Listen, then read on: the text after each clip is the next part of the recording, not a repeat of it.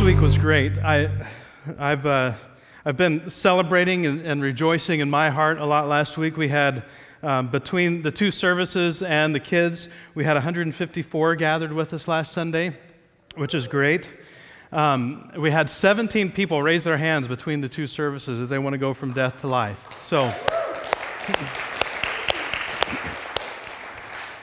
we are actively working on uh, creating a resource for that purpose. That, that those that you brought with you last week who, who made that prayer, made that decision, um, that, that we want to resource you with the tools that you need to now be able to walk alongside them in this new journey as they understand what it means to be a son or a daughter of the king. We want to help you and facilitate that as much as we can. So, uh, working literally feverishly on that to try to have that ready here in a few short weeks, and we'll get that out, and that'll be a good opportunity for you to follow up again on, uh, on what took place there with, with your friends who came to Easter. So um, it has been a great celebration, but I also know uh, because I've heard, I've heard the remarks and I've heard some of the things going on that, that when God moves, Satan will counter and that uh, Satan does not want us to be excited and to be passionate about what God is doing here. And so um, he will do things because he is the enemy of God. He wants to defeat God. Of course, he cannot defeat God. He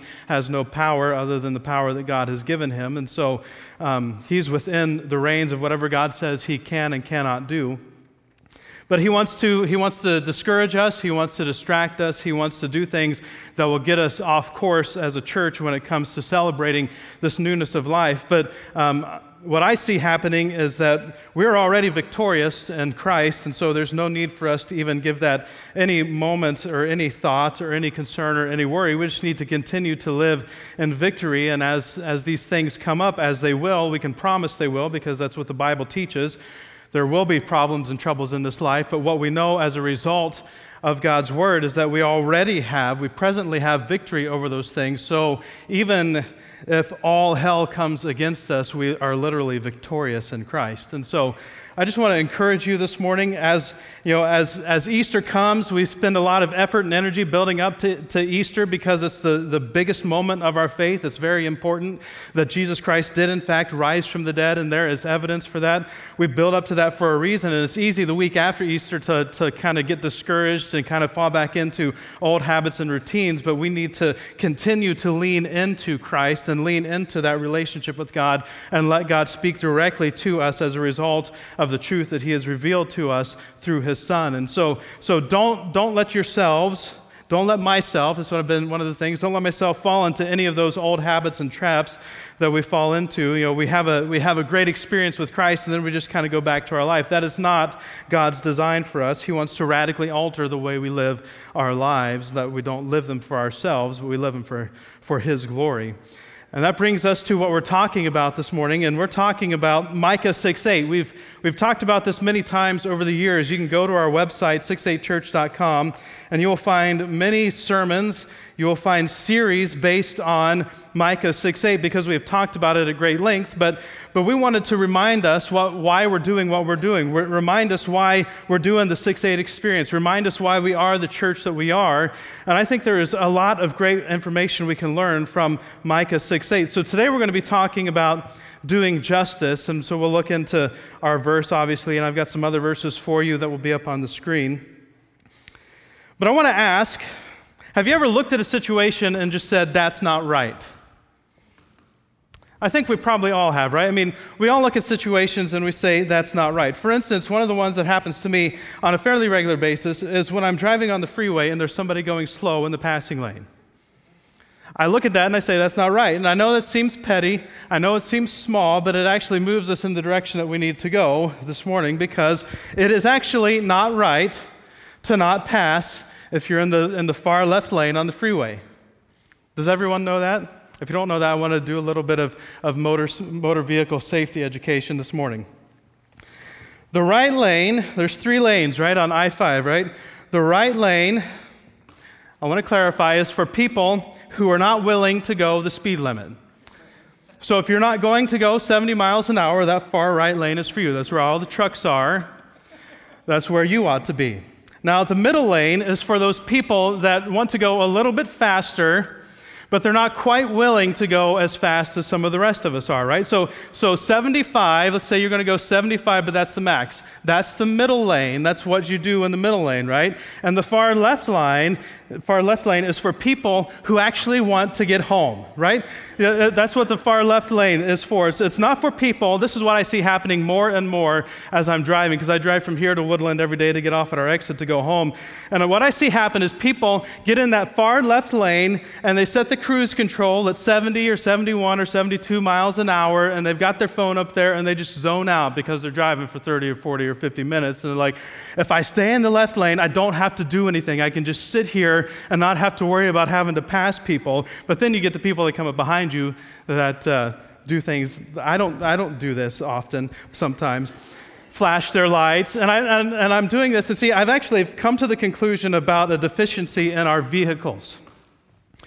We need more than the one horn, right? I mean, this, this would come in handy when we're sitting at a stoplight. You know, you've got the one horn. The one horn is for emergencies, and you want it to be loud and annoying so that everyone hears it. Makes perfect sense. But, but when you're sitting at a stoplight, and the person in front of you is texting and they haven't noticed that the light has turned green, you don't necessarily want to lay on the horn of anger, right? So I think we need at least three different horns. Like we have red, yellow, and green lights. We need, we need a green horn. It's just like a little happy horn, like you push it and it's like toot, toot, toot, toot. Just something really light and fun, you know, and it could be whatever you want. We could, we could come up, we could put it to a poll and just see which one is the happiest little horn you could get, and then that's the one that you use when you just need somebody to go at, at the red light. Now, now you've got the yellow horn, and what the yellow horn is for is if somebody is in the passing lane. It's like you're not really angry, but you just want them to know that there, there's five miles of traffic behind them because they're refusing to get out of the passing lane. And they would make a whole lot of people happy if they got out of the passing lane, moved over into the center lane, right? And so, so we've got the yellow horn, and it's just it's a not it's not happy, but it's also not angry, right? And I don't really know what that sounds like so we could, we could kind of you know, do some scientific research and come up with that. And then the angry horn is if somebody is going to pull into you, you know, if you're about to die, that kind of a thing. So, but driving in the passing lane is something that actually, because by the law of the land, and the Bible teaches us, I'm on my soapbox this morning, by the way, just for fun. This is my, this is my issue. The Bible teaches us that we're supposed to abide by the law of the land as long as it doesn't morally conflict with what God has told us to do. That's what the Bible teaches. And so when, when the law says you're, not, you're supposed to keep right except to pass, it's actually unlawful and unjust to be in the passing lane, right? See, I'm a pastor. I can rationalize and moralize all of my, all of my shortcomings. So, um, but that is, that is actually a, a, a way to think about what is right, doing what is right, looking at a situation and seeing what is right. A lot of Christians struggle with the idea of paying taxes, but, but we can go to the life of Jesus and see that doing what is right, doing the just thing, is to pay taxes because he does not say to not pay our taxes. In fact, he says, Give to Caesar what is Caesar's and give to God what is God's. That was his answer to it. By the way, what is God's? He, you know, he says the, the, the coin, you know, whose image is on the coin, and it's Caesar's, right? And he, so he says, Give to Caesar what is Caesar's. What has God's image on it? That's us. And so we are supposed to be giving our lives to God. That's the, I think that's an emphasis of what he was saying there in that passage. And so, so things like that, those are just. So it is actually unjust to not pay taxes. I know that nobody wanted to hear that message this morning. That's not the encouraging word you were hoping for, but that is the truth of what God says. But there are a lot of other things throughout Scripture that are just, that are right, that we're supposed to be doing that I think have probably got, gotten neglected by a lot of churches. I know because I've been at a lot of churches, and a lot of churches haven't really spent a lot of energy on these things. And that's one of the things that motivated us as a church to become 6 8 Church, is that we wanted to be the kind of church that did what the Bible said we're supposed to do. And there are a lot of people groups in Scripture that we are supposed to be passionate about helping. And we're going to cover those this morning. But I want to say this, and we're going to talk about this in a little bit of detail before we get into things. We cannot go to culture, we cannot go to the government, we cannot go to, to the organizations that rule in our world right now and expect to find an answer for what is right. That is not the starting point for truth for us as followers of Jesus Christ. A lot of us have, have, because I follow a lot of us on Facebook, we have posted great amounts of material on things that we think are right and wrong. But when I, when I look at it, when I think about it, I think, is that, is that the issue that we want to be known for as a church? Is that is it taking a stance on this issue or that issue what we really want to be known for as a church? Now, I'm not going to go, I'm not going to critique all of your Facebook. I'm not going to start, you know, making comments. Hey, are you sure you want to make, take a stand for this or that? Don't worry about that. Um, but, but I do want us to think about the issues we're willing to take a stand for, and at the same time, the issues we won't take a stand for. Why have we decided it's okay to take a stand for this, but not for that? Why have we decided it's okay to take a stand for, for what culture says is an important social justice issue right now, and not take a stand for what God says is an eternal justice issue? Something that has its basis in God's truth, not man's truth. So, as we go through our time this morning, I want to think about justice, and I, I, challenge all of us, myself included. This has challenged me as I've studied and prepared for this week because there are some things that, that I'm not doing correctly when it comes to doing justice. But I also want you to know before we get into things that, that if God confronts us with something, He's doing it because He loves us.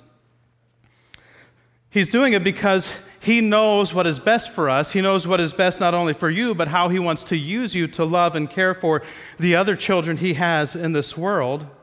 And so, if He's making a confrontation to our minds and to our hearts that we're not living like He wants us to live, the point is not for us to get condemned, which is what we're going to talk about too, but the point is to change so that we can actually know and understand what it means to be in a relationship with the King in a better way. So I just ask as we go through this morning, I'm not going to talk about, don't worry, I know probably everyone is, is tense, because I'm not going to talk about any specific social justice issues uh, that are popular today. We'll leave that to you. But I'm going to talk about what the Bible says about these issues. If you will, go with me to Matthew chapter 23. Now, while you're turning there, I want to remind you of our verse as a church. It's Micah 6 8. That's where our name comes from, 6 8 church. And it says, He has shown you, O man, what is good. So there's the first part. There's the, there's the precursor to what God is about to say. God has shown us what is good. The eternal God has shown us mortals what is good, right? That, that's what God's word teaches. And so when you see a phrase like that, the actual word there for man is mortal. That's, that's how it's actually uh, written. And we use the word man because it's easier to understand. But he has shown you mere mortal, you might say. Mere mortals, God has shown you, mere mortals, the eternal God has shown you what is good. So what is good is going to follow. So, what is good? Well, what does the Lord require of you but to do justice, to love mercy, and to walk humbly with your God? And we're going to spend the next three weeks as a church looking at those three issues doing justice, loving mercy, and walking humbly with your God. Now, it is impossible for me to break them up into three separate entities because they are all connected. They all work together and how we do each of them. So there will be some overlap, but we're going to spend most of our time today talking about doing justice. Matthew chapter 23, this is Jesus, and he's, he's, he's saying some woes. Woe to you. And this is one of the ones that, that I wanted to talk about. For one, we have something to celebrate as we talk about this, but then we can learn quite a bit. Jesus says, Woe to you, experts in the law, and you Pharisees. Now look at that. Experts in the law, they're experts in God's law, experts in the law that was given in the Old Testament to Moses, which we're going to talk about in just a little bit. These are experts in the law, and the Pharisees, who are like the religious police and they're responsible for holding people accountable to the law. So Jesus says, Woe to you, experts in the law and the Pharisees, you hypocrites!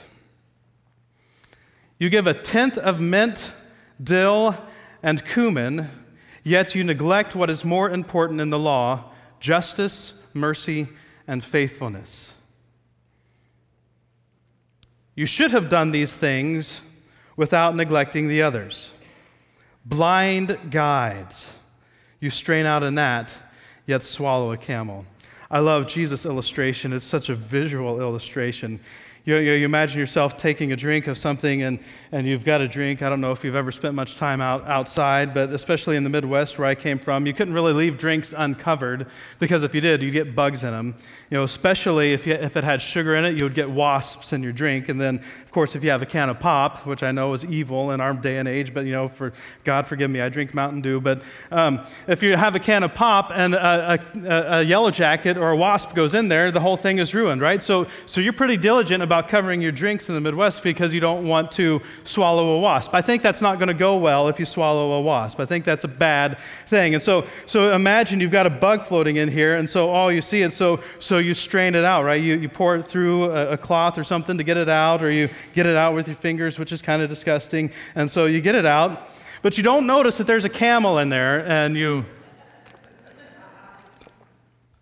it goes down kind of hard, but you get it, right? I mean, it's quite a visual illustration that Jesus comes up with. It's like you're going to get out the little tiny gnat, but you're going to miss the camel altogether.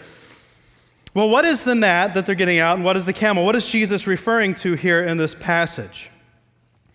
Look, he says, You give a tenth of mint, dill, and cumin. That is, they were tithing Giving a tenth is referred to as tithing. That's the church word for tithing. That's how we talk about it in the Old Testament. So they were, the experts in the law and the Pharisees, they were religious about giving a tenth of mint, dill, and cumin. So, so anything, this, you know, imagine you've got your little herb garden growing in your house. And so they are so religious to the law that with their herb garden growing in the, in the windowsill of their house, that when, when one plant grows up and there's 10 leaves on that plant, they're going to take one leaf off and tithe it to God.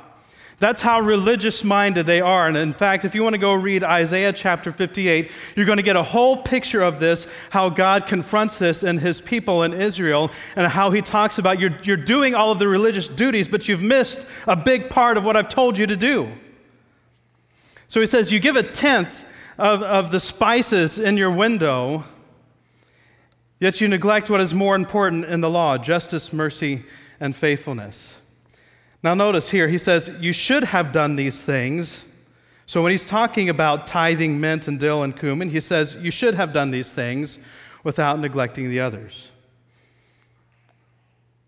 A lot of translations will phrase that a little bit differently. One of the translations will say, um, will say when it's talking about tithing, it says, and you should as though Jesus was talking in conversation. Tithing, you should tithe. That's, that's what, he's, what he's talking about. But there's more to it than that. Don't, don't just do the tithing, don't just do the religious duty and think that you're good. It's because God, as we've talked about, wants to change and transform our hearts.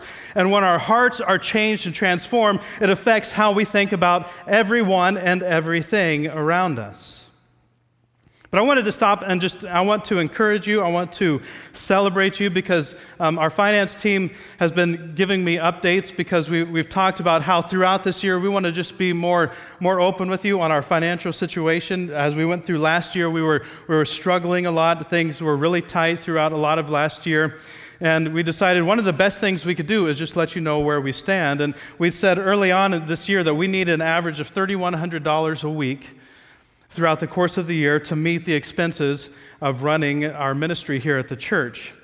And we've been praying that God would continue to bring in families who had just have a desire to tithe and be generous. You know, tithing is kind of for, for the believer a baseline, it's the beginning point.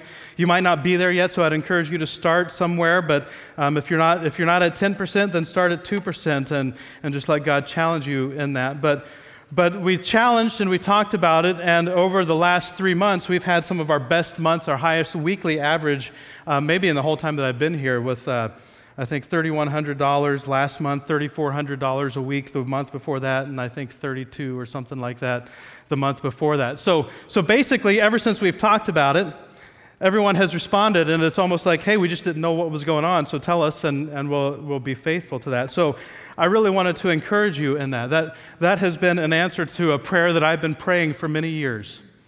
Uh, it's, been, it's been something because funds have always been tight here. Things have always been stressed and strained, and we are still tight. Don't, don't hear me wrong. You know, we're making, we're, we're, we're in the black by a couple of hundred bucks a month. So that's, that's a starting point. It's better than being in the red a couple hundred bucks a month. And, but I just wanted to pat you on the back and, and uh, and give yourself a chance to feel like you have succeeded in contributing to that. So thank you. But if we as a church stop there, I've been, I've been at several churches, and some of them had a lot of money. They had, they had a lot of wealth in the church. But the lives of the people in the church didn't really reflect a life that has been changed by God's grace. And it's easy, I think, for us in today's culture to think, well, I threw some money at it, I'm good. I think this is kind of the American dilemma, right? We think we can be charitable and we're good. We can think we can be charitable and we're being gracious. But as we're going to discover throughout the course of our time this morning, giving money is not what God asks of us. It's part of it, it's part of, part of who we're supposed to be, is that God is in control of our finances.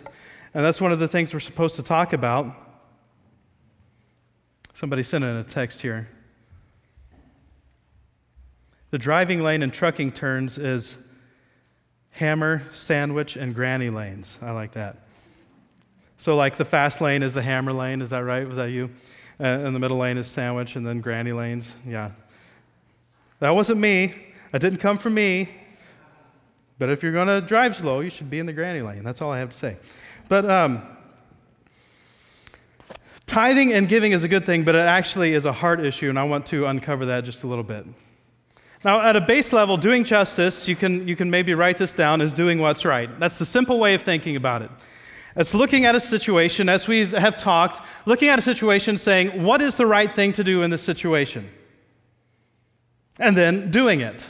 So we've talked about how doing justice as God's people here at 6 8 Church, we want to be people who do and live what is right. We want to live the right way and we want to do the right things. So, when there is a call for us to be involved, we need to be faithful and get involved. But this brings up the question that we just talked about how do we know what the right thing is? If we're listening to the wrong voices, we're not going to know. In fact, Michael Sandel, who's a Harvard professor, he wrote a book called Justice What's the Right Thing to Do? And in that book, he says the reason our society is so divided is because we can't agree on what justice is. The reason our society is so divided is because we can't agree on what justice is. You have the different political groups and the different movements and all the different you know, groups that are moving in different ways and different directions, and they all have their own idea of what justice is, what the right thing is, and a lot of them conflict with other groups. And so, no wonder there are revolts. The reason we're divided is because we don't understand what justice is. And everybody thinks they're on the right side of justice, but nobody can agree on what justice is. So, if we're going to understand what the right thing to do is, we need to get back to a point where we're all on the same page and says, this is, this is right. We can't allow political systems to decide what's right. We can't even allow churches to decide what is right. We must go right to the source of truth and discover what right is. So, that's what we're going to do. We're going to try to give a quick overview of what the Bible teaches is right. And to get an overview, we actually have to go all the way back to the very beginning in Genesis chapter 1 and 2, where we learn that every human being is made in God's image. Genesis 1 26 and 27 talks about that, how, how God made humans in his image, in our image. He says we created them. So we've said often around here that every human being is made in God's image and deserves to be, with, be treated with dignity and respect. For that reason alone. No other, no other conditions other than that. Every human being is made in God's image. There are no justifications outside of that. We cannot rationalize away the fact that every human being is made in God's image and deserves to be treated with dignity and respect. Because of this, we're supposed to treat one another here in this building and the others outside of this building in a specific way. So, these are the things then that we're supposed to be doing. This, like what, what Jesus was talking about here in Matthew chapter 23, says we're supposed to be doing certain things, but there are other things we've neglected. So we're supposed to keep doing the things we're supposed to be doing while we add the things that we're not doing. So we should start doing the things. I know this is a confusing sentence, but I wrote it down for you so you could write it down. Um, we, are, we should start doing the things we're supposed to do while we continue to do the things we should do that we are already doing. That's a fun one, right? I mean, it's kind of fun. The syntax might be off, but I'm not a grammar student, so I don't care. We should start doing the things we're supposed to do while we continue to do the things we should do that we're already doing. That's, that's the essence of what Jesus is saying here in Matthew chapter 23. The things you are doing that you're supposed to be doing, keep doing them. And while you keep doing them, start doing these other things. And the Bible also tells us that whoever knows what is good to do and doesn't do it is guilty of sin. So once we learn what the good is that we're supposed to do, we're supposed to do it. And if we don't do it, we're sinning by not doing it. So, what then is biblical justice? I want to lay some groundwork here and then we'll come to a close. Biblical justice means at least these three things. There are probably a lot more ways that biblical justice could be extrapolated throughout God's Word, and we could, we could do a great study on that, and it would take us probably a lot of time. But we can at least learn these three things about what it means to do justice. Biblical justice looks like this first, it means equal treatment. Equal treatment. I don't have that written for you. You might want to write that in your notes. Biblical justice is equal treatment. That means racial and social equity. It means there are no divisions in humanity as we have divided humanity. It does not exist from God's vantage point and God's perspective. So, so all human beings, as they exist, as they are created in God's image, deserve to be treated equally. Racial and social equity is a demand of justice in God's word. Leviticus chapter 24, verse 22 says, There will be one regulation for you whether a foreigner or a native citizen, uh, citizen, for I am the Lord your God. There will be one regulation for you, whether you're a foreigner or a native citizen, for I am the Lord your God. God is saying, treat everyone the same. He's saying there's going to be one set of rules among God's chosen people, whether you're a foreigner or a native citizen, is all going to be the same set of rules. We're not going to have a separate set of rules for those who aren't native citizens. Exodus chapter 23, verse 1 through 9. God's going to give a lot of explanations of justice here. God says, You must not give a false report. That's unjust. Do not make common cause with the wicked to be a malicious witness. That's an important one for us to understand in, in this day and age. We're not supposed to just join the ranks of those who say something is just simply because it's the popular thing at the time. Then we become a malicious witness. We don't join the common cause just because it's common. We have to evaluate if it is the truth, if it is the right cause. You must not follow a crowd in doing evil things. So, just because the masses are doing something that is evil does not mean we have God's approval to do what is evil. We cannot follow the crowd in doing evil things. In a lawsuit, you must not offer testimony that agrees with the crowd so as to pervert justice. So, even though a crowd may be, may be chanting and saying, Crucify him, crucify him, crucify him, we do not join in with the chants of crucify him when we know it is unjust, that, that is a perversion of justice. And you must not show partiality to a poor man in his lawsuit. If you encounter your enemy's ox or donkey wandering off, this is very pertinent to me, what's happened this week. If you encounter your enemy's ox or donkey wandering off, you must by all means return it to him. One of our neighbor's bulls got out and uh, uh, we, were, we were responsible for the cows this week. And I was standing and, and looking out the window, and all of a sudden, the herd of cows literally just comes rushing, charging down the hill, which is very abnormal for cows. Cows don't do that, right? I mean, they just kind of saunter along and walk along. So when the cows are running at top speed, you know something is wrong. And so I start looking around, and I can see in the neighbor's yard is a bull that is not a part of the herd of cows that we have. So I, as quickly as I could, put, you know, put on my shoes and my jacket and I go outside. And my neighbor, who also happens to be my aunt and uncles, they, she had gotten him to this point, and he came out into our yard. And as he comes out into our yard, I run and I stare him in the face, and he's cornered, right? There's a fence behind him, and there's a fence to the right of him, and there's me. And he gives me that look for just a second. in his eyes like he's thinking about doing something.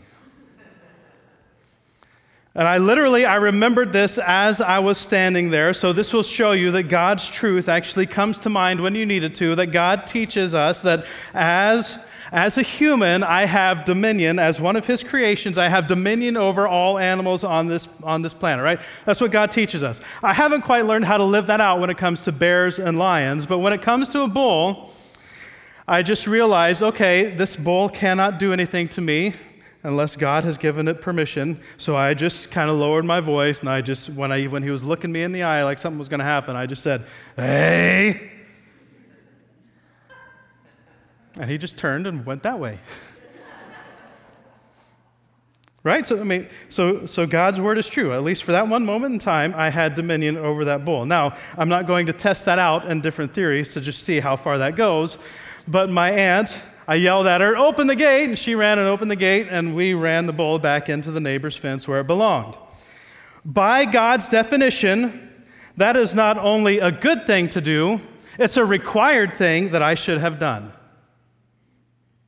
If you see your enemy's ox or donkey wandering off, now my neighbor is not my enemy, but you must by all means return it to him. If you see the donkey of someone who hates you fallen under its load, you must not ignore him, but be sure to help him with it. Verse 6 You must not turn away justice for your poor people in their lawsuits. Keep your distance from a false charge. Do not kill the innocent and the righteous, for I will not justify the wicked. This one is one that I think we need to talk about that we don't really pay much attention to. Verse 8 says, You must not accept a bribe, for a bribe blinds those who see and subverts the words of the righteous.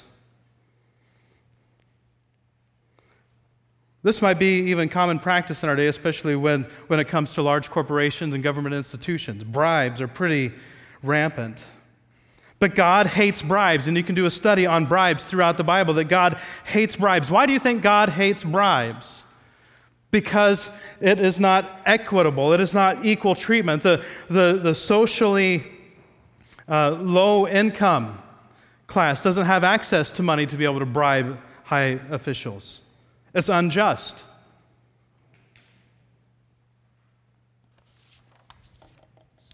Verse 9 says, You must not oppress a foreigner since you know the life of a foreigner, for you were foreigners in the land of Egypt. And in fact, what the Bible teaches us is that all of us who have our faith in Jesus Christ are foreigners here on this planet, that, that our eternal home is with God, it is not here. And so, so we are awaiting our permanent home.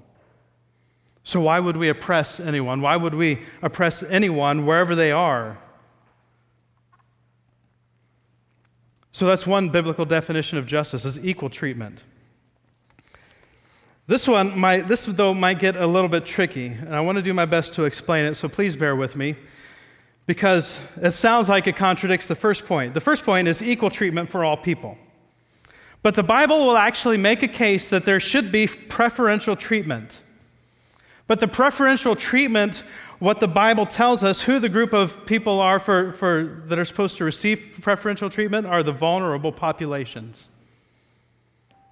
These are the ones that are supposed to be objects of special concern. Proverbs chapter 31, verse 8 and 9. Open your mouth on behalf of those unable to speak Open your mouth on behalf of those unable to speak for the legal rights of all the dying. Open your mouth, judge in righteousness, and plead the cause of the poor and needy. The poor and needy among us actually need some preferential treatment. They need advocates, right? That's what we're talking about here is advocacy. We're supposed to speak up for those who can't speak for themselves. You will not find throughout Scripture commands that we should speak up for men. Why? Because throughout the biblical society, the men had all of the power in the society. But you will hear God say that we're supposed to speak up for widows. the one who is an outcast in the society, the poorest of the poor. You will hear God say, Speak up for the orphans, to be a father to the fatherless. This is this truth that drives us to do fathers in the field as a church, that, that we're supposed to be advocates for those who cannot speak for themselves. We're supposed to give a voice to the voiceless. And this is kind of what I was talking about when it comes to charity versus justice. Token charity throws money at an issue where advocacy, where real justice becomes an advocate for those in these situations. So while we at least ought to treat everyone equally, for those who are, who are poor and neglected, orphans and widows, we're supposed to actually speak up for them because they can't speak for themselves. equal treatment, preferential treatment, and then generosity. Generosity. Isaiah chapter 58, verse 6 through 7, I want to read this for us. says, No, this is the kind of fast I want. I want you to remove the sinful chains, to tear away the ropes of the burdensome yoke, to set free the oppressed, and to break every burdensome yoke. I want you to share your food with the hungry and to provide shelter for the homeless, oppressed people. When you see someone naked, clothe him. Don't turn your back on your own flesh and blood.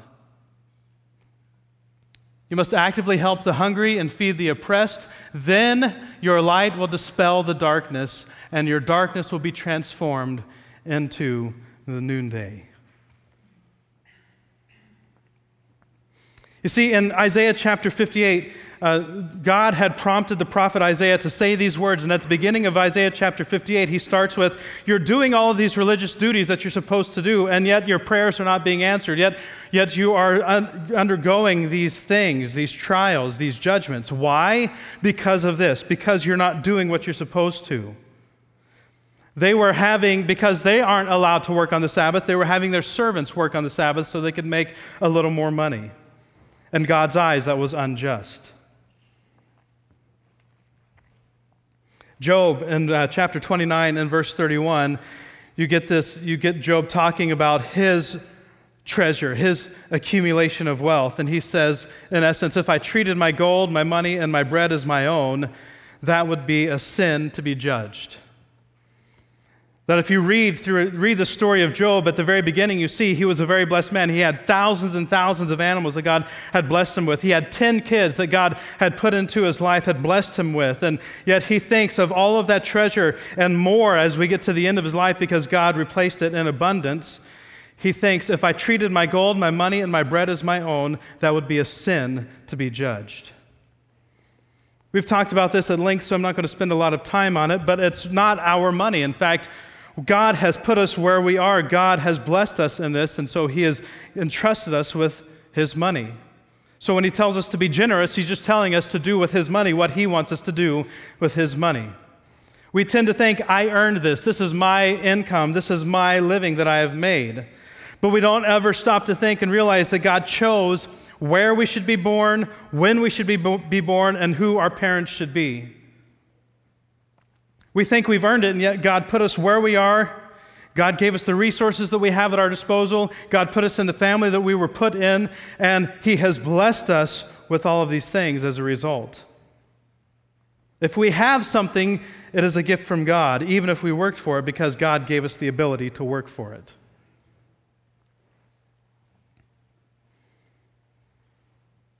In fact, if God chooses you and I to receive more, which by comparison to the rest of the world we have received much more, then it's unjust for us not to share it with those who have been given less.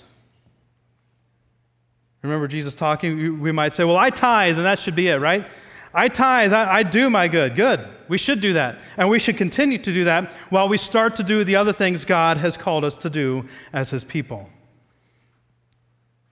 We should tithe, but what about the camel?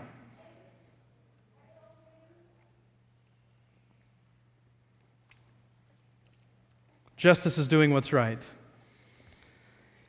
Equal treatment, preferential treatment, and generosity. But the only way to do what is right is by knowing what the right thing is. I know I've said that already, but I want to repeat it. The only way to do what is right is by knowing what the right thing is. The only one who gets to decide what is right is God. All right, so if we think that we get to decide whether or not to swallow the camel, we're putting ourselves in God's position as the only righteous judge. If we think we get to choose between the gnat and the camel, we're putting ourselves in God's position as the righteous judge, and He is the only one that gets to make those decisions. If we think that we get to fight for the rights of one group but not the rights of another group, then we're making ourselves the only righteous judge. If we're going to fight for the group that's popular to fight for right now in the moment, the crowd that is getting the most attention, but not the others who are not getting the attention, that is not right. You've probably heard it said, but what's popular is not always right, and what's right is not always popular. In fact, I would say that in our age now, more than ever, what's popular is rarely right, and what's right is rarely popular.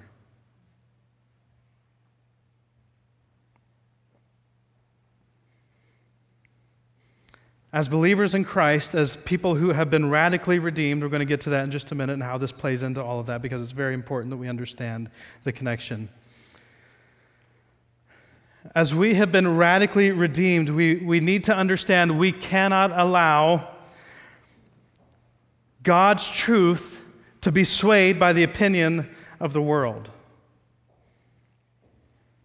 That's a, that's a global truth we have to understand because God's truth will be swayed by the world if we allow it. But God wants us to understand His only truth. The only way to do that is for us to be in His Word, reading and consuming it, to, to allow it, God's Word, to search our hearts and to allow God, through His Word and through the Spirit, to search us and know us and to reveal those things in our lives that are not how He wants them to be. That's never going to come through popular vote. That's never going to come through what is trending in social media. That's never going to happen by what is popular in our culture. We have to know what is right, regardless of what is going on. So we have to ask ourselves do you know what is right? If you were to come into a, a challenging situation, would you know how to respond? Is this the right thing to do, or is this the wrong thing to do? Not just my idea of right and wrong, but God's idea. By the way, do you know something that wasn't just? When someone who was perfectly innocent was executed on a cross.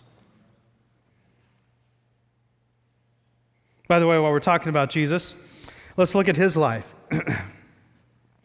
you want to know what justice looks like? Look at the life of Jesus, because Jesus identified with the poor and the oppressed.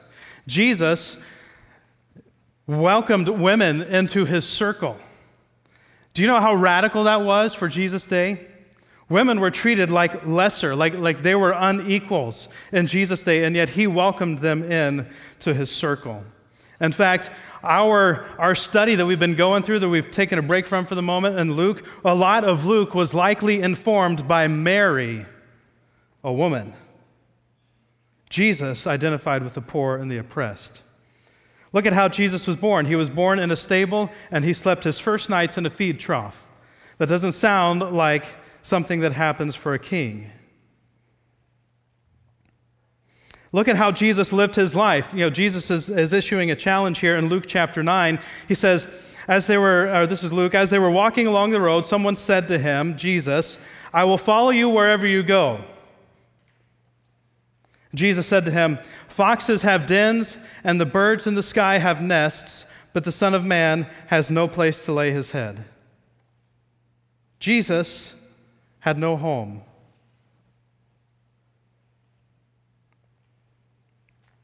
Jesus said to another, Follow me. But he replied, Lord, first let me go and bury my father. But Jesus said to him, Let the dead bury their own dead, but as for you, go and proclaim the kingdom of God. Yet another said, I will follow you, Lord. But first, let me say goodbye to my family. And Jesus said to him, No one who puts his hand to the plow and looks back is fit for the kingdom of God. What God calls us to do, He will empower us to do, and we need to entrust our lives and our pursuit to that calling. And we cannot continue to, to look back and, and think, well, but man, the crowds are getting kind of loud, Jesus. Did you hear what they said? It doesn't really agree with what we're talking about. Once you put your hand to the plow, once you take on the work of becoming a follower of Jesus Christ, once you accept the call of Christ, we don't look back. We, we continue to look forward to Christ. We continue to look forward to the kingdom of God.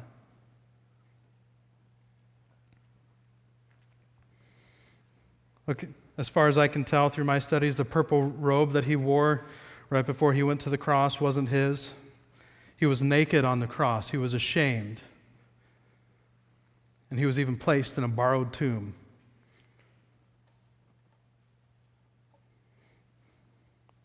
Jesus was not some wealthy entrepreneur who, who had, you know, who just was a millionaire, was just had lots in terms of worldly wealth. He identified with the poor and the oppressed. And through his life, he set an example for all of us. I think we understand that statement, and I was wrestling with that, that, that it's just kind of a trite statement. We, we think about that. Jesus set an example, right? I mean, what would Jesus do? You know, we, we, we think, oh, okay, well, what would Jesus do in this situation? Well, Jesus was holy and he was humble. You know, we, that's good. But, but do we ever stop to think about what mercy and grace look like when it comes to the idea of being just? What would Jesus do in, in this situation where it comes to doing justice? Do we ask ourselves, do we stop and think, what is God asking me to do in this situation?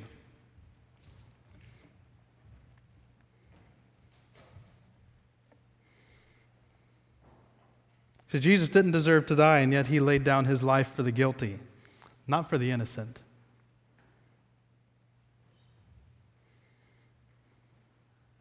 In fact, if you can remember a phrase, you can write this one down. This would be the phrase for you to remember this morning.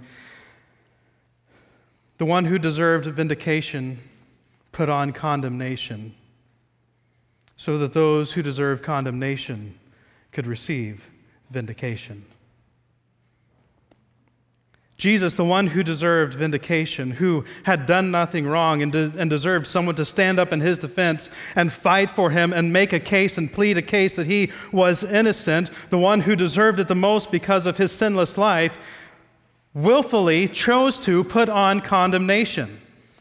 The condemnation of all of us, the whole world. And he did that for a reason, so that we, the ones who deserved condemnation, could receive vindication, because we deserve to be condemned, and yet now Jesus stands at our defense. Jesus is our defender. That is how he is described throughout the New Testament now, that he is pleading our case before the Father. We deserved condemnation, but because of what Jesus did, we have vindication. We ought to be pursuing that same way among the, those out in the world. Jeremiah chapter 22, we're getting close to the end. The Lord says, Do what is just and right Deliver those who have been robbed from those who oppress them. Do not exploit or mistreat foreigners who live in your land, children who have no fathers, or widows. Do not kill innocent people in this land. We're not supposed to mistreat foreigners who live among us.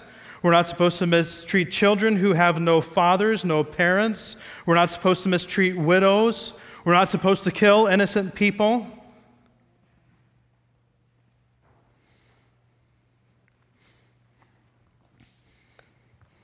Doing justice isn't always easy. In fact, probably if we're doing it right, it's going to be difficult.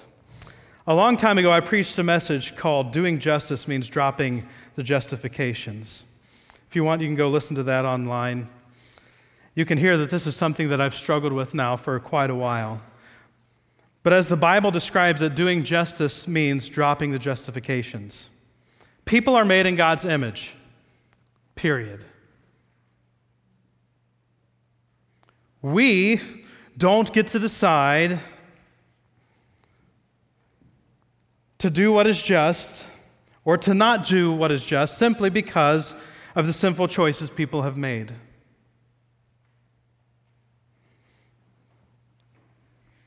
I know this is a hard one. This is a challenge for me. It is an ongoing challenge for me to this day. That it's hard for me because I want to make justifications for why I should not be doing justice with certain groups of people. I just want to be honest with you. I want to be real with you. This might make you think less of me, but I struggle, for instance, with, with doing what is just for, for homeless who are addicted to drugs. We watched a news story this week, and I almost brought the clip in to share it with you, but I decided not to do that. I didn't want to get too controversial this morning. But that's a hard one for me.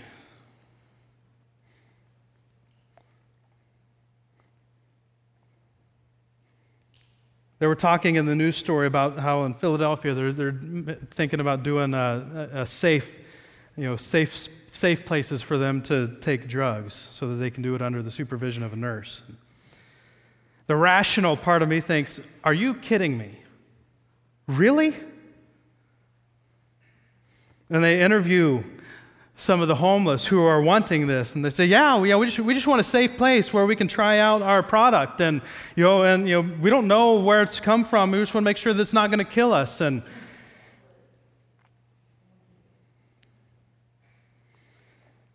and the part of me in my brain screams out it's illegal. It's against the law for you to do these things. Right? I mean that's that is how i have responded And so then I decide, you know, well, they, they, they have to help themselves. They have to want to help themselves before I'm going to help them. God helps those who help themselves.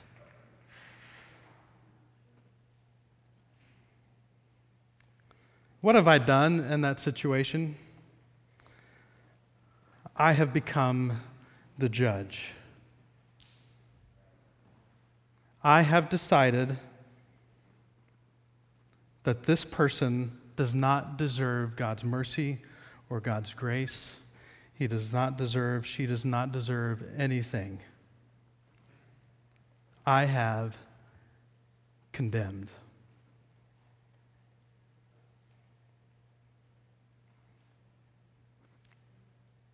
It's extremely challenging.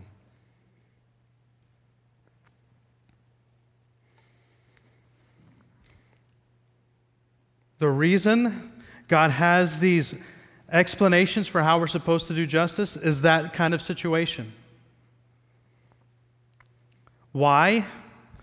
Because all of us made sinful choices that separated us from God, and yet God before we were even born, before we existed on this earth, thousands of years before we took our first breath, God sent his son, Jesus Christ, to die a radical death on the cross to provide a pathway for us to have redemption.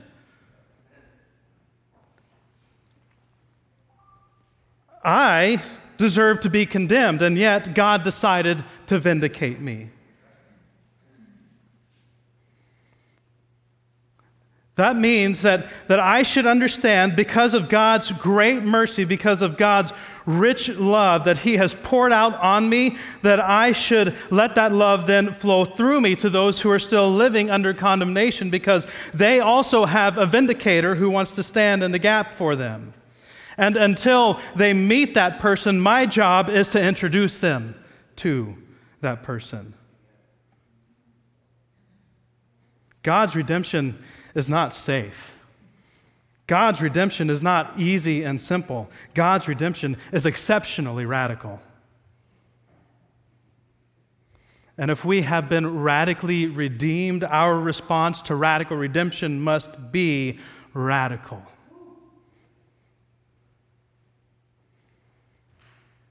We can't just always do what's logical. We can't just always calculate what's going to be the best move and, and do what makes logical sense.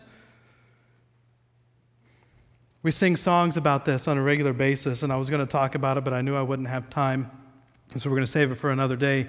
But the, prod- the prodigal son is a perfect example of God's justice and his radical redemption towards us. And that word prodigal, I've tried to say, I'm going to keep saying it. The word prodigal does not mean someone who has wandered. The word prodigal means spendthrift. That means this guy went off and spent all of his money. He's a spendthrift. And yet, when you look at God, he is radical towards us in that same way. He spent the life of his son to provide for our salvation. God has done things that we would deem are reckless.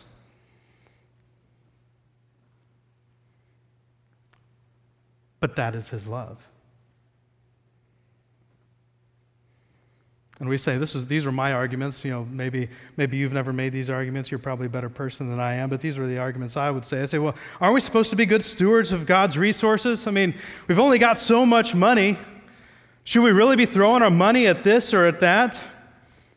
Well, that just shows my lack of faith, my lack of understanding of God's truth, because if God is requiring something of us, He's going to provide it for us. Just like in Christ, the righteousness that God requires of us was provided by Christ.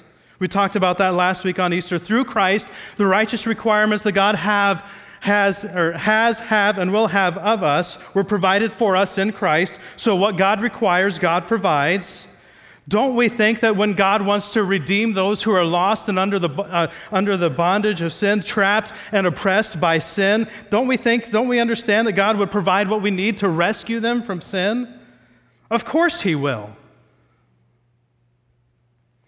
And if God wants us to do this, He will let us know that He's going to provide for it. Well, uh, but, but, I mean, aren't we enabling people? This is my big argument. I mean, do we really want to enable people by doing this? I mean, just by, you know, by, providing, by providing money or providing meals for people who are addicted to drugs, we're, we're just enabling them to continue on in this bad behavior. And that was a rationalization. That was the justification that I would make. But is it enabling if we really love mercy? It's not enabling if we love being compassionate. We're going to talk about that a lot next week. But compassion, love, love mercy. We're supposed to love mercy. We're supposed to love being merciful. Merciful is being compassionate. Compassionate means walking with someone in their pain. If we are willing to walk with people in their pain, then we're not just enabling people, we're walking alongside them and showing Christ to them and trying to help them understand that there is a God who loves them in this radical way. That's not enabling. The reason we see it as enabling is because we don't want to do the compassion, we just want to throw money at it. We don't need more charity, we need more mercy.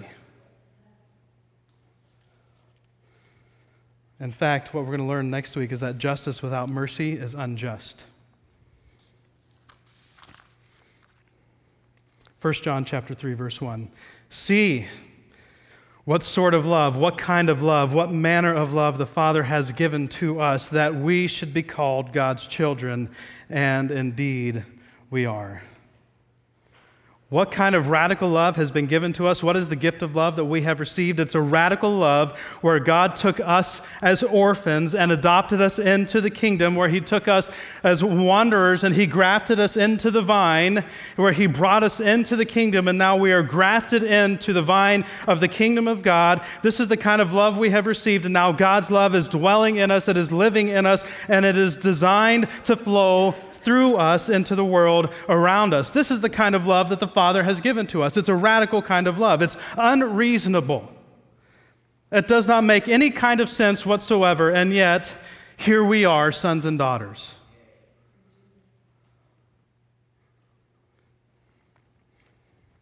If this is the kind of love that we have received, what then, with what kind of love should we love others? Should we love others? Should we love you know, the oppressed of this world? Should we love the people who are down and out, the downcast, the downhearted, the, the ones who are under the, the bondage of the oppression of the God of this age, who are trapped in his chains? Should, should we love them? Should we love them kind of, you know, when it's convenient and when it's easy? Should we, uh, maybe this time I'll do something? Or should it be, you know what? God was unreasonable in his love for me, I should then be unreasonable in my love for all. In Isaiah chapter 58, which I didn't read the whole thing and I should have, but you should read it today. God actually describes all people doing these things for the oppressed, for the poor, for the orphans, for the widows, as though you're doing them for your own flesh and blood.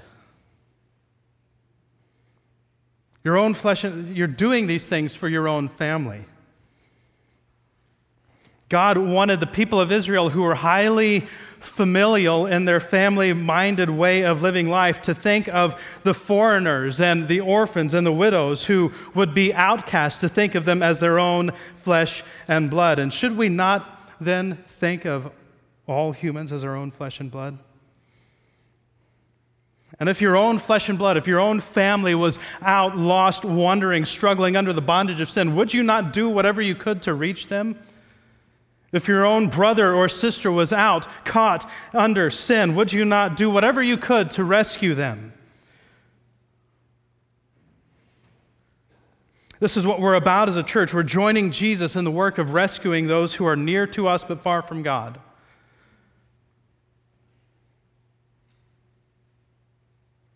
Should we not rescue the oppressed?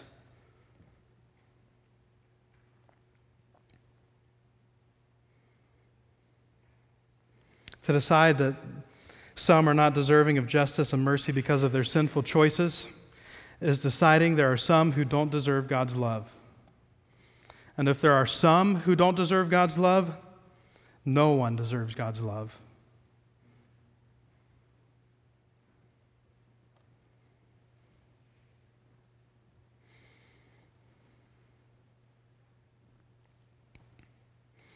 See, God doesn't want just the easy justice from us.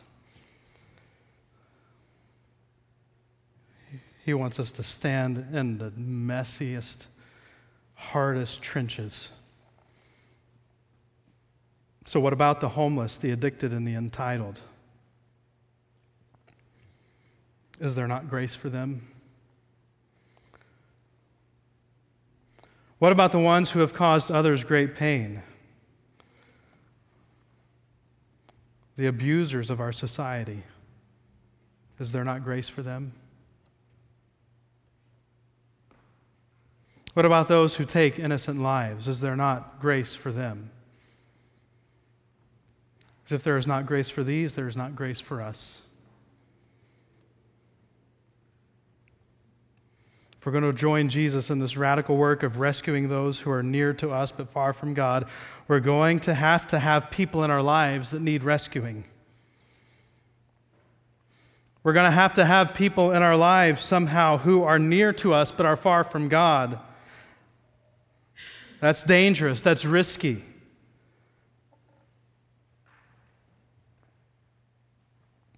Someone just texted in. If you love those who love you, what credit is that to you? Even the sinners love those who love them. Last week we talked about this that the righteous God put on the sinfulness of man so that sinful man could put on the righteousness of God. Today we said that the one who deserved vindication put on condemnation so that those who deserve condemnation could receive vindication. Jesus taught us in, in his word that, that we're supposed to love our neighbors as ourselves. Well, then, who is my neighbor? That's next week.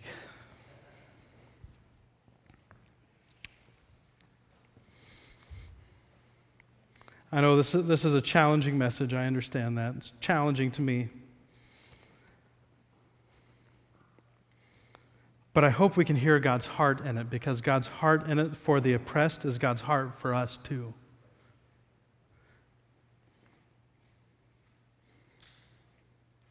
God wants to rescue people who are actually in danger of losing everything, who, who are, if they continue in their ways, going to face the, the eternity of separation from God.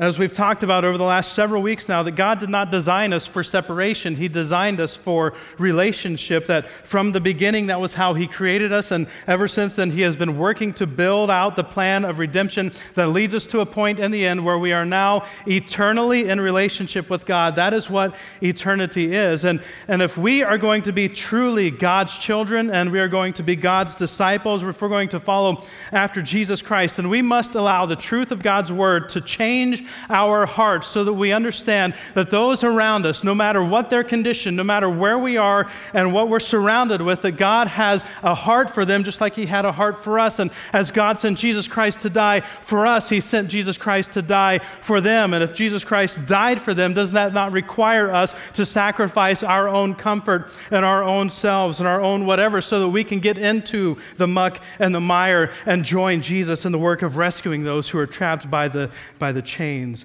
of this life. Jesus went to great extremes to secure his children. And we need to allow Jesus to change the way we see. We need to allow the work of Christ to come into our lives and to come into our minds and to come into our hearts and to come into our spirits and our souls and from the inside out transform the way that we actually look upon this world and stop seeing the world through our own judgmental and con- condemnation minded eyes and start to see it with God's justice. This is the kind of life that we're praying for through the people of this church. That we already know that this exists in a lot of forms, in a lot of hearts, in a lot of lives, day in and day out. We want to be radically minded in this way that, that the people who this world has given up on find Christ through us. And that they go out and become advocates themselves and champion the cause of the orphans and the widows and the, those who are in bondage.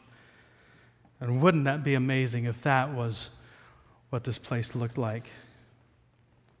Wouldn't it be amazing if that is the norm around here? I mean, if that was just the normal, average weekly experience?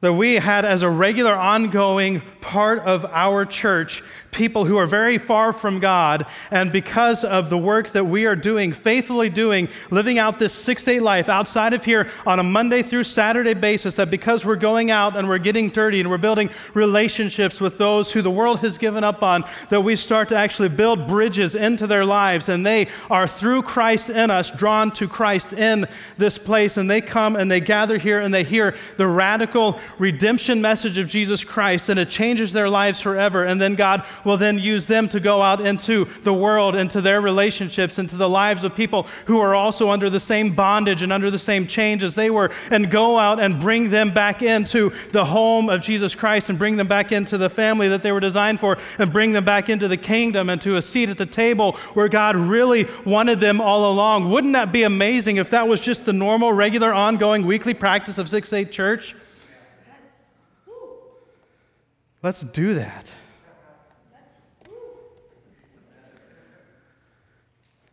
It's not going to be easy. I can guarantee you that we won't want to do it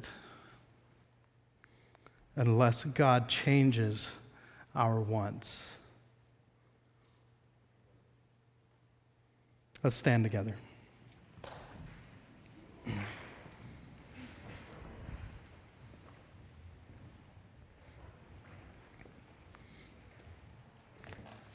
With your heads bowed and your eyes closed.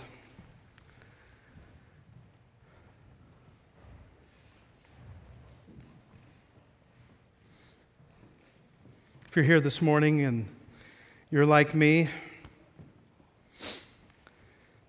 and you would say, I've been judging. If you would say, I've been condemning. If you would say, I've been deciding who gets God's grace and who doesn't.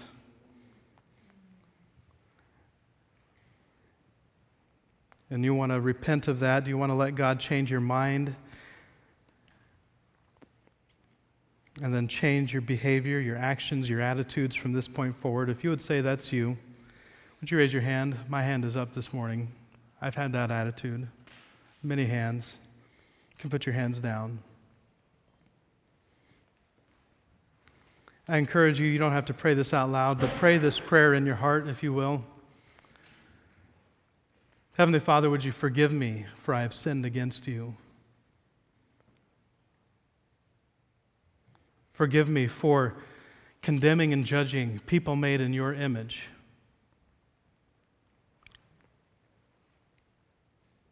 Forgive me for the ways in my heart and in my life I have decided people do not deserve your grace and have not been willing to take it to them, even when you've prompted and called.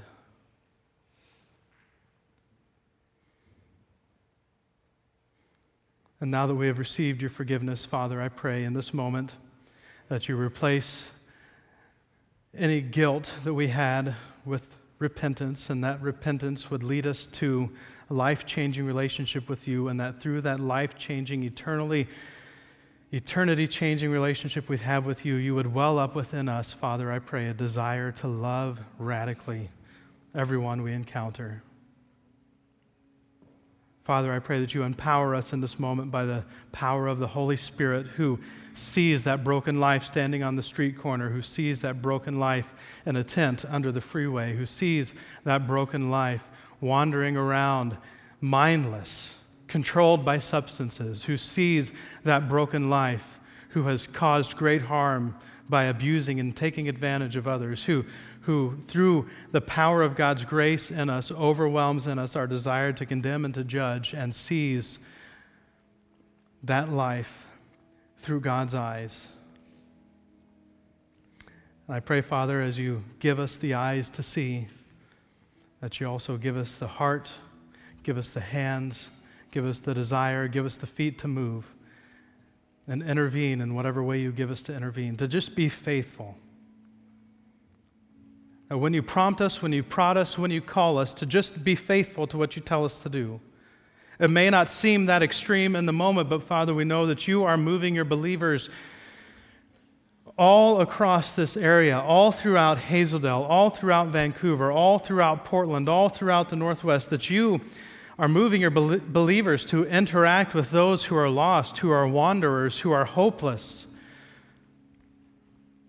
and that if we all just are obedient to that call that you've put on our lives, that you will send many believers across the paths of many wanderers, and that you will use each and every one of us to draw them a little bit more into relationship with you. And that someday, even though we may not ever know it here on this earth, we know that because we were just faithful with that one little thing you gave us to do, that in eternity there will be a face that is standing there because many of us were faithful in the process of what you had given for that person to bring them into the kingdom.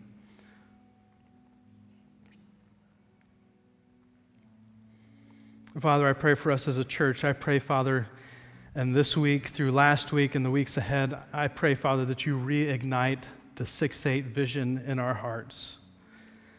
That this thing that over the last five years maybe has just kind of become rote and routine, that we've gotten used to the idea and we're not really passionate about it anymore. I pray, Father, that you would stir our souls with the passion of the command that you've given us that transcends Old and New Testament. The, the one that you gave in the Old Testament and the one that we saw lived out in Jesus Christ in the New Testament, this global truth that you've given to us to guide us as a church, as your people here. Father, I pray that you would stir that up in us and that, that we would find ourselves being drawn once again to the idea of doing justice even when it's not convenient, of doing justice even when it costs something of us, of doing justice even when the requirement seems to exceed our own abilities in the moment, that we would would find ourselves doing justice simply because you have stirred it up in us, and we know that you will provide for us what you want of us to be able to do that so that you might draw more people into your kingdom.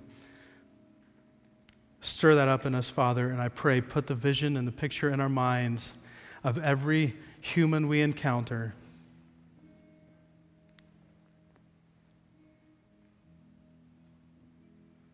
That as we see them, as we look into their eyes and we see in their eyes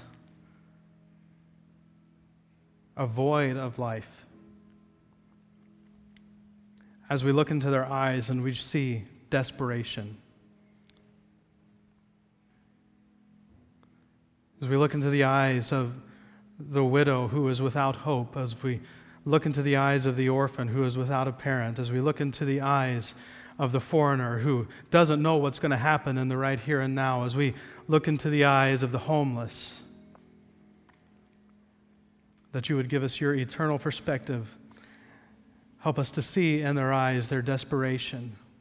Help us to see in their eyes that, that they are without hope and that you have put us in their path so that we could shine the light of hope in their lives.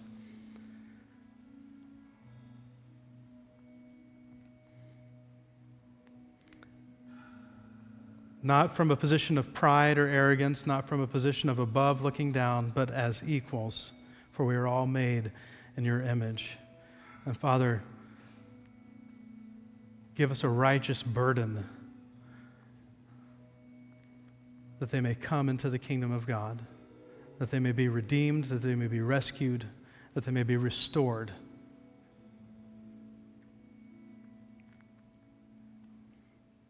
May all of this be for your glory. I pray, Father, for building up your kingdom. I pray, Father, that this would be your kingdom come on this earth through our lives in this week ahead, that, that as your will is done in heaven, it would be done in the same way through our lives in this week ahead of us. And that this heaven minded, eternally minded, God minded vision of all of the wanderers on this earth would come to fruition in our minds and we would see it with our eyes, and that you would change the way we see every human on this planet from the poorest to the richest, and that you would help us to see them through your eyes, that they may be rescued and redeemed and restored as sons and daughters of the Most High God. In Jesus' name.